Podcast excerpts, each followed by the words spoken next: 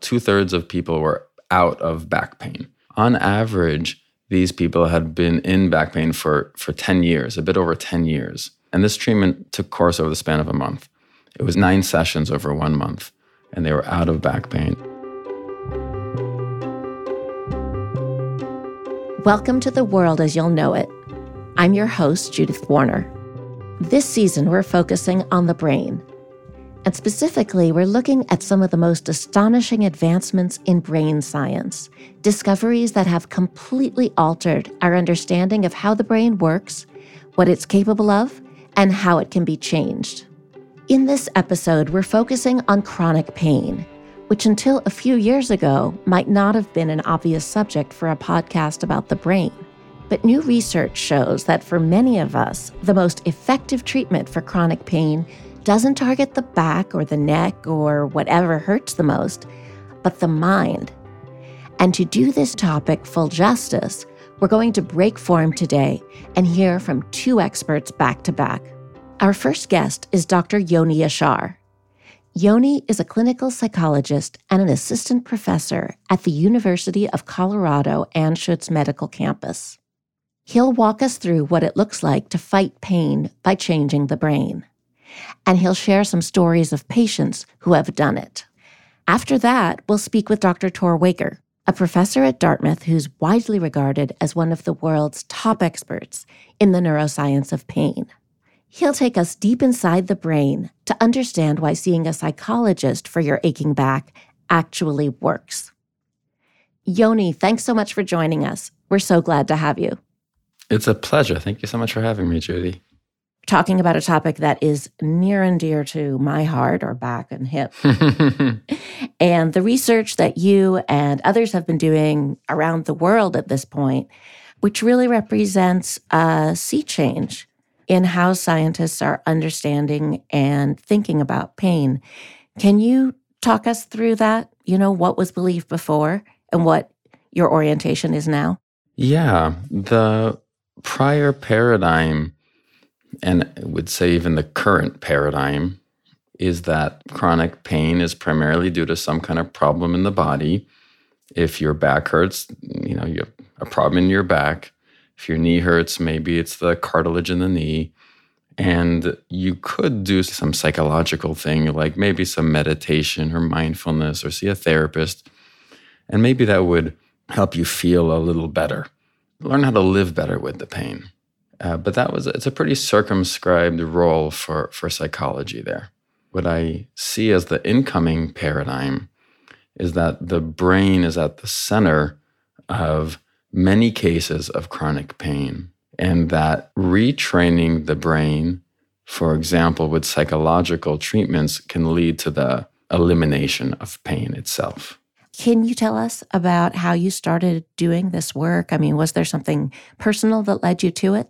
My mentor, Dr. Tor Wager, uh, and I were starting a study on placebo effects in chronic back pain, and two clinicians Howard Schubiner and Alan Gordon approached us and said they have this new treatment that they want to study for chronic pain. And we said, sure, let's do it. And that led to this whole um, really exciting area of research and project. So, for people who don't know who they are, just tell us briefly who Alan Gordon and Howard Schubiner are and what they do. Howard is a physician and Alan is a therapist and they have been treating chronic pain for decades now. And what they had been finding in the clinic was that many of their patients were getting out of pain. And that wasn't supposed to be happening. Like in the regular paradigm, people don't get out of pain by, by seeing a therapist or by talking with a physician. Howard, I want to say he's a physician, he's not doing injections, he's not giving medications, he's talking to people and changing the way they think uh, about their pain, working with them on, on, an emotional level. And, and they were seeing this pattern of results in their clinic. People just one after the other getting out of pain, not having chronic pain anymore. And they realized they were onto something that the only way to really bring this to light was by you know, research. You have to run a study. Were people out in the community very skeptical of this? I mean, did they have to fight for acceptance? Yes. they didn't have acceptance, I would say. Maybe now with the study published, there may be more acceptance. I think there's a lot of skepticism. I have a lot of, you know, sympathy for because there's a long history of stigmatization, people suggesting that they're making up the pain, it's all in their head. It's really a fine line from, from something like that to an idea that the brain has learned the pain and the pain is real, but the causes are not what we thought and, and because I think partly because of that fine line, there has been res- some resistance and skepticism. So tell me about the study that you were involved in. We randomized 151 patients with chronic back pain to one of three conditions. One group got pain reprocessing therapy, one group got a placebo injection, which is a control condition, and the third group was just a uh, keep doing your usual care, whether it's you know stretching or exercise or whatever it is. We asked people how intense their pain was at pre and post treatment, and we scanned their brains at pre and post treatment, and collected many other measures as well. And then we followed people for one year after treatment ended. And what we found was that two thirds of people who were randomized to pain reprocessing therapy were pain free or nearly pain free after treatment. That is reporting a zero or one out of 10 pain. That is incredible. It's incredible. Two thirds of people were out of back pain. On average, these people had been in back pain for, for 10 years, a bit over 10 years. And this treatment took course over the span of a month. It was nine sessions over one month, and they were out of back pain. And in the control groups, it was 20% or less of, of people were, were pain free. So, how did you screen people for the study? I mean, how did you make sure you were getting a range of subjects whose pain might respond to the treatment and not people who might, I don't know, really need surgery or something? We aim to be broad in our inclusion criteria. So, we were looking for people who were likely to have chronic pain. And to that end, we excluded people whose uh, leg pain was worse than their back pain, just because that suggests there may be uh, radiculopathy, which is compression of the nerve root in, in the back. We also excluded people who had a history of metastasizing cancer because that again it makes the diagnosis more tricky so one, one thing to emphasize that all these criteria don't tell you what's causing someone's pain, but we wanted to just increase the likelihood that, that the people entering were, were likely to have neuroplastic pain. And what is neuroplastic pain? Uh, what does it mean? So, so this kind of pain we're talking about has gone by many different names over the, the decades, from non-specific pain to functional pain, um, idiopathic, uh, primary chronic pain. I like um, the term neuroplastic because it suggests that you know plasticity, meaning changes or you know modifications in the brain, are responsible for the pain. So, pain reprocessing therapy, sometimes called PRT, um, was the central treatment that was in the study. Can you tell us exactly what it is and walk us through the journey of doing that therapy? So, step one assessment. What is driving someone's pain? So here we're looking for clues um, that the brain is or is not playing a role. Uh, if the pain moves around the body, so sometimes you know my back hurts on the left, sometimes it's on the right. Injuries don't move, but the brain can cause sensations to, to move around very easily. Uh, when there's high temporal variability in the pain, Right? One day it hurts, one day it doesn't. One day the pain's eight out of 10, the next day it's like, you know, one out of 10. That is, you know, more consistent with the brain's processing of, of sensory input than with some kind of clear structural problem in the body. Um, other clues are the uh, history of multiple different pain conditions. When someone has, you know, bellyache starting at age eight, and then headache starting at age 16, and then back pain starting at age 26. You know, what are the chances they have a problem with their stomach and a problem with their head and a problem with their back versus one shared kind of vulnerability in terms of how the brain is processing this input from these different body sites. So, what comes next? So, step 1A is getting the person on board with that model. For many people, this is a really different way of thinking about their pain. They've been through you know, literally dozens of doctors, and no one's ever told them anything like what we're telling them. And so, explaining this idea to them that the brain can learn the pain, that the pain system can be stuck in the on state, and, uh, and though the pain is real, it is a false alarm of threat or danger. How do you prove that to them to get them, you know, completely on board with the idea, as you said? And do some people sometimes get insulted? I mean, even though you're not saying this, are they hearing it's all in your head?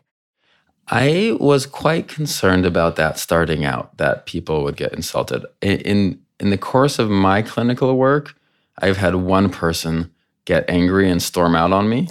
out of how many? out of dozens or, or, or, more who have, you know, responded with, with some range of like, oh my gosh, you nailed it. That's me exactly to like, that's interesting, but I don't really think that's me. But the getting offended and, and getting insulted is actually pretty rare. What's really touching is when people actually feel like this is the most validating and accurate explanation they've ever received. When people have been kicked around from doctor to doctor and you know, doctors can't find anything wrong and I don't know what's causing the pain. And then you offer this model to them and they're like, oh my gosh, now it all makes sense. This is why I've had all these different pain conditions.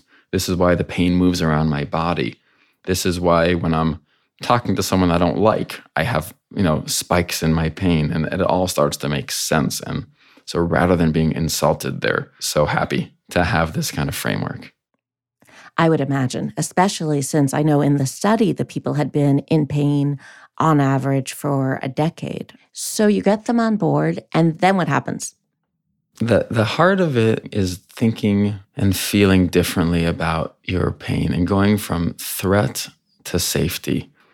And so there's a few techniques that we will use here. So one of them is simply self talk, like telling yourself, I am safe. My back is safe. There's nothing wrong with my back.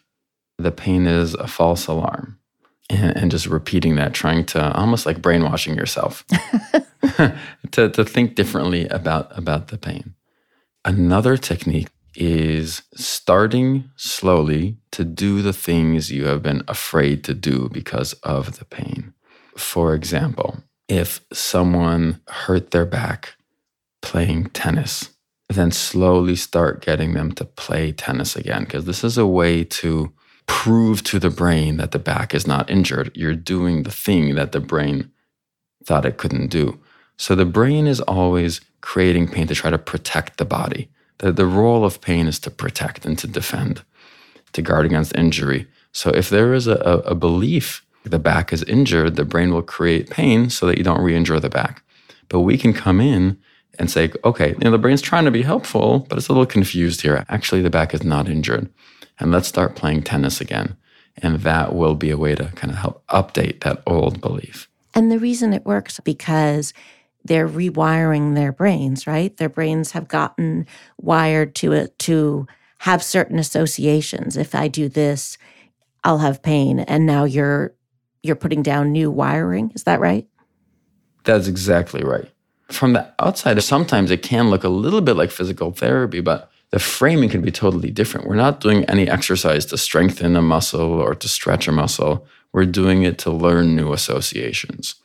Any other techniques that you use as part of this therapy? There's another technique here that is really central, and perhaps the most central technique in, in PRT, which we call somatic tracking. And it is sort of like a meditative approach to reframing the pain. Usually, we have people close their eyes and shift their attention inward. And for most people with chronic pain, the pain is there. And you bring your attention to the pain and remind yourself as you pay attention to the pain that this is a sensation that's generated by the brain. You know, I'm safe and watching the sensations move around and spending time with these sensations and reminding ourselves that these sensations are not the threat we thought they were. And then how long does it take before people start to feel better when you're doing this therapy with them? It is really variable. I have had some people with remarkable one session cures. Wow, that's incredible. Can you tell us about one of them? Yeah, a high school high school aged boy had come in with his parents. He had had ongoing headaches for the past 2 years. A couple years ago he had been playing basketball, like went up for a dunk, took a hard fall, cracked his head on the cement, had a concussion. And now it's 2 years later and he's still having headaches. Not only that, they've gotten worse and worse and more frequent. And as he's you know, presenting today in the office, every time he talks, his head starts to hurt. And every time he stops talking, the pain goes away. That is a whopping big clue that the that there's a conditioned association here between speaking and pain. That his brain has made a link between speaking and pain. And talking with him, it became clear that he had a lot of fears around uh, his head being damaged, his head being fragile, his head having, you know, uh, kind of permanent effects of this hit that he had taken two years ago. So step one is, you know, assessment and then getting him on board with the model. And I told him that the concussion had long ago healed. You know, there's very unlikely that there's any sustained damage. It was not a severe concussion by, by any means. And I imagine you had, I don't know, imaging or something to back that up. Yeah, he had done previously all the medical rule outs. He had seen a number of doctors and etc. And the head is designed to withstand impacts. That's why we have thick skulls and we have cerebrospinal fluid. It's you know, designed for that. And uh, I got him on board with this idea that his brain had made an association between speaking and pain, and between bright lights and pain, and all these other things and pain. And our job in treatment was to learn a new belief that his head was not damaged. There was nothing fragile. He did not need to protect his head. And the way we did that was by headbanging. We just like pretended we were in a rock concert and just started shaking our heads around left and right and up and down. And at first he was like, this is crazy. No way. I mean, this, this, he had been like figuratively walking around with his head in bubble wrap because uh, he was so protective of it. And it was like, we have to stop protecting because that protecting is what's reinforcing the belief that there is some kind of injury. I think at first we probably just did some turning from left to right. Then, as he saw that nothing was happening, then you start a little more vigorously, and by the end, we were we were totally headbanging. That's so funny. But you weren't like banging on the wall. That's what I imagined when you first say it. No, we were not banging our heads on the walls. There's no need to do that. We were just swinging our heads in the air around and around. And that was enough for him to basically get this idea like, oh, he doesn't need to protect his head. His head is safe and strong and healthy.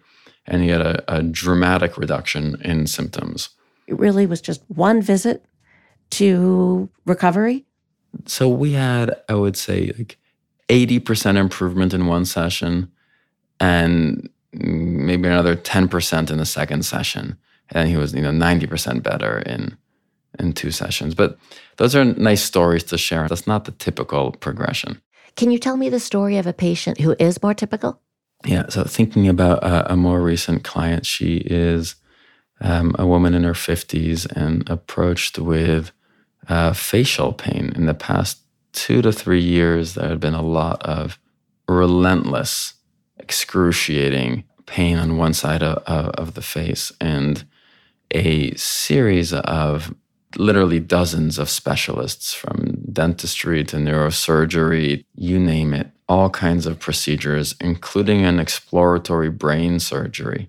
I um, shared the model with her, and there was, I would say, interest, openness, skepticism, doubt. And over the course of multiple sessions, her thinking started to shift from that's an interesting idea that there's something wrong with my brain here to gosh that seems really likely to i'm you know pretty confident that's what it is. And we started doing the things that were avoided. So in this case the person was afraid to, to brush their teeth when they didn't have pain because that might cause the pain. Well we're brushing our teeth every morning no matter what and over time, the days with jaw pain became less and less frequent. The pain became less and less intense. And now it's been gone for months. So, how long did you work with her before the pain was gone? Four or five months. It was a process, but there was slow improvement throughout the way. And throughout the way was also noticing how, like, stress, when there is a tension in a relationship, a fight with, with a spouse, um, then the pain starts to spike. So, starting to understand that relationship and see, like, okay, this is the stress that's driving the pain. And um, did she have other pain conditions at the time, or was it all just the facial pain at that point? Funny you should ask. as soon as the facial pain went down, the other pain condition started flaring up, which is another piece of evidence that it's neuroplastic. When you see that kind of symptom substitution, well, gosh, now my knee feels fine, but now my shoulder is hurting. It's like the brain has a pain habit and it's going to look for some place in the body to put it. And so, you know, from this perspective, when that happens, ironically, it's it's good news in a way that it reaffirms our understanding, our belief in what's driving the pain. Do you have any um, stories of patients who, no matter what you did, just didn't improve? Oh, definitely. There, there's some of those, and there's some that's more of a like a slow burn. With the ones who didn't improve, is there any pattern that you can identify as to why? this is my uh, you know hypothesis, my kind of clinical sense here. I don't have data for this, but it is kind of holding on to fear, just holding on to this fear that. But what if? Uh, but what if there is something medically going on with me? So this cycle of doubt, cycle of doubt, the cycle of fear. That's one factor, and the other factor I would guess is people who just have um, a lot of really difficult emotions, a lot of stress in their lives. And it can be really hard to make any changes. And their system is so um, dysregulated that it's um, the pain is kind of flaring all the time. Oh boy, I bet a lot of people can relate to that, maybe a little too much. And it's good to know that progress is being made. I can't wait to hear more about the work that you'll do in the future. But for now, thank you so much for speaking with us. It's been really wonderful. Thank you, Judy. It's been a pleasure. So, as I mentioned at the top of the show, that was the first of two conversations we're having today about new ways of thinking about chronic pain. Next, we're going to follow up on Dr. Ashar by getting into some of the neuroscience behind this new thinking. How pain can be seen in the brain thanks to fMRI technology, and what brain imaging can tell us about what's really going on when something hurts. I'll be talking to Dr. Tor Wager, a cognitive neuroscientist and professor at Dartmouth College, who has spent decades studying what different experiences look like inside the brain. As he puts it, everything that we think and feel, every emotion that we have, has some physiological basis in the brain. He also happens to be one of Yoni Ashar's mentors, and they work together on the study looking at pain reprocessing therapy. Dr. Wager, welcome. Well, thank you. It's really a pleasure to be here. It's so nice to have you. Part of your specialty, one of the things you're most known for, is mapping in the brain, mapping of emotion or feeling, but also of pain, you know, using scans to locate and find it, show it. Does acute pain, does it look different in the brain from chronic pain that lives on after the initial injury has healed, but people are still suffering? Absolutely. So, um, when we look at chronic pain, an emerging story is that it looks different. Is that there's a shift from those sensory circuits that lead to immediate pain experience and immediate action to circuits that you could characterize as related to emotion and avoidance. And so that's been one of the really interesting themes in the literature. And what that means is, is that chronic pain may be different than the kinds of pain that you get from pinching and poking and so forth. And to me, what this means is that the way in which it's different is that it's not just about the sensations coming in and the immediate pain, it's about the long term avoidance that you attach to it. It's about the, the suffering that you attach to it. And that's the result of a, a learning process. So we can, you know, learn something that something hurts right now, right? That's an immediate experience. But then if, if something predicts that, then we can start to respond to that thing. So maybe it's a certain movement first. And that predicts. And so then the movement starts to elicit this avoidance signal, this bad suffering kind of signal. So to put this in concrete physical terms, if I say injure my back playing tennis and I'm in agony for a week or two and then I gradually recover, are you saying that my brain could reactivate the pain again the next time I'm on the court in anticipation of an injury, even if I was fine? Yeah, our brains generalize and predict. And so it's the things that predict the pain that become painful in this way, right? That that we're in, it's essentially our brains are anticipating and avoiding in advance because it's trying to protect the organism.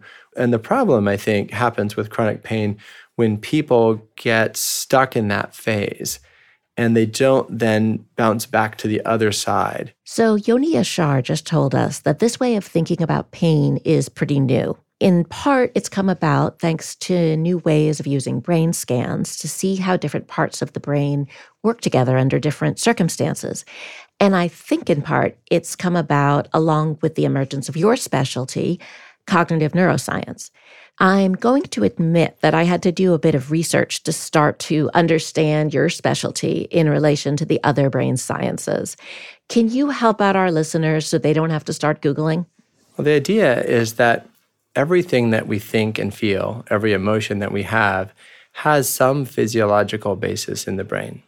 And mostly we can't see those yet. So the neurology underlying these processes is really complicated. So we can just see the tip of the iceberg. But the idea is to develop measures of the brain that are sensitive and specific to particular kinds of mental events, pain being one of them. And what cognitive neuroscientists do, broadly speaking, is try to understand how those psychological processes map onto brain processes. And that can give us a handle on how we can treat them, how we can intervene and affect the brain and thereby affect the mind. It seems like with pain, there really have been big leaps forward over the past 10 or maybe 20 years in terms of what you can see with imaging. Is that right? That's true. I think when I started studying cognitive neuroscience, it was unclear how reliable brain signals could be. And the studies were small, the technology was early, and the results were frankly, all over the place. So when I was a student, that was one of the questions I asked myself. You know, how how good can brain imaging be? And in particular, uh, my lab uses functional magnetic resonance imaging (fMRI), which is one of the most widely used brain imaging technologies. And we we asked ourselves, how good can this be? And recently, over the past years, with the study of pain, we've realized that it can measure processes that correspond to human pain uh, much more reliably than I had thought possible in those early years. In the early years, when you began as a graduate student doing this work, and then, you know, early on as your time as a professor, I don't know how old you are, but was this before the use of fMRI, or was it, did it all happen around the same time? I'm 47, I think. And the tool, I was one of the first group of graduate students that came in explicitly using fMRI as a primary research tool. So it had just been developed. The first functional neuroimaging signal with fMRI was, was done in 1991. And so prior to that, it didn't exist. There were other technologies people have used. And uh, I think for me at least, all these techniques have their strengths and weaknesses, but fMRI has taken it to a new level in terms of being able to image the whole brain. You know, we can get about 300,000 bits of information about local brain activity every half a second. So there's just this river of data coming in about what's happening in a person's brain as they're experiencing pain, as they're feeling emotions, as they're directing their attention to one spot or another and doing other tasks. How does fMRI make that possible? What's the unique information that it gives you?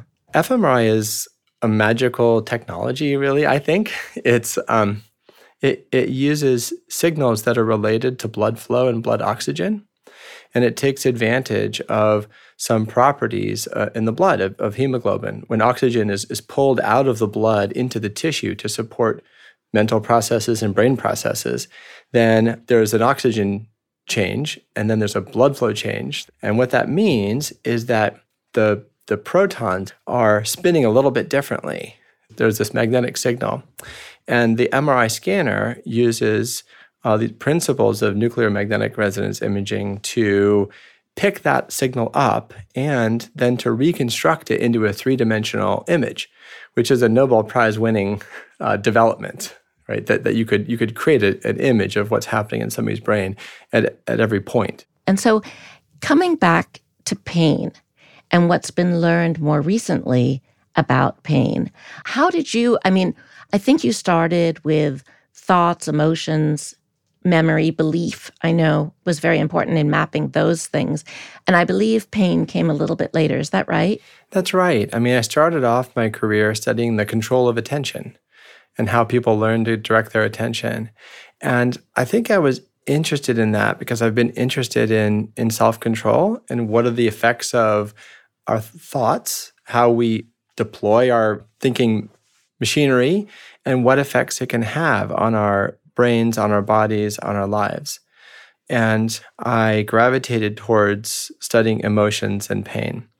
And it's partly because I think those are the things that are so central to what drives our behavior, what drives our lives, you know, what really determines our success or failure. In our previous conversation with Yoni Ashar, one of your former students, we talked about the pretty impressive and surprising results from the study that you were part of that was looking at pain reprocessing therapy. You looked at people's fMRI results before and after treatment. So, what did you see on those images? Yeah, the fMRI differences that we saw were reductions in some of the areas that code pain experience and that are the most important for determining the emotional value of pain. And we we scanned people pre and post treatment. So that's originally and after a month.